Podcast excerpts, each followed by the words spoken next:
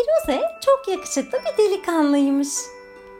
Köydeki bütün kızlar Firuze'nin ardından dönüp dönüp bakarlarmış. Ama onun gözü Panika'dan başka kimseyi görmezmiş. Panika ise evde kalmış çirkin bir kızın hizmetçisiymiş. Firuze Panika ile evlenmek istermiş. Ama kötü kalpli bir cadı olan annesi oğlunun Panika gibi bir hizmetçiyle değil onun hanımıyla beraber olmasını istermiş. Çünkü hanım çok çirkinmiş ama son derece de zenginmiş. Cadıyla yaşlı kız Firuze'nin gönlünün panikada olduğunu bildiklerinden hizmetçi kıza eziyet eder, onu bıktırıp göndermek isterlermiş. Bir gün Panika'nın eline bir süzgeç verip kuyudan onunla su çekmesini istemişler. Süzgeçle su çekilir mi? Elbette çekilmez. İpi çekinceye kadar deliklerden bütün sular akar. İşte Panika'da bu nedenle hiç su çekememiş. Sonunda ağlamaya başlamış.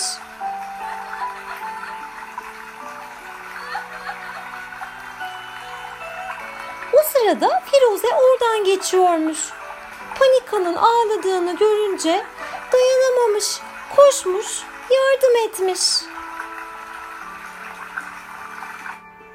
Cadı Panika'nın kovaları doldurduğunu görünce oğlunun yardım ettiğini anlamış ama elinden de bir şey gelmemiş. Bir başka gün beline bağlaması için Panika'ya mavi bir kuşak vermiş. Panika kırlara, çiçeklerin arasına gidip kuşağını orada beline bağlamak istemiş. O sırada koşarak Firuze gelmiş. Panika'nın beline bağlayacağı kuşağı elinden çekip çalılıklara fırlatmış. Çalılar bir anda yanmaya başlamışlar. Bu kuşak bağlandığı yeri yakan sihirli bir kuşakmış meğer. Planından da bir sonuç alamayan cadı bir akşam yeni bir plan kurmuş. Gece evde panika mum ışığında pirinç ayıklıyor, ev sahibi çirkin kız da paracıklarını sayıyormuş. Firuze ile annesi de yan odadalarmış. Cadı oğluna şöyle demiş. Oğlum yarın kaz yemek ister misin? Evet anneciğim demiş Firuze.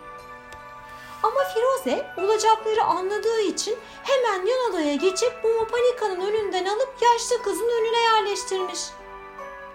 Annesi ise öbür odada büyü yapıyormuş. Önünde mum yanan kadın kaza dönüşsün demiş. Çirkin kız birden kaz vermiş.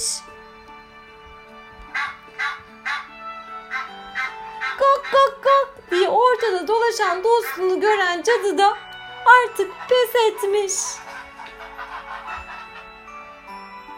Siz kazandınız oğlum. Ben artık çok yaşlandım. Büyülerim bile tutmuyor. Buralardan gidiyorum.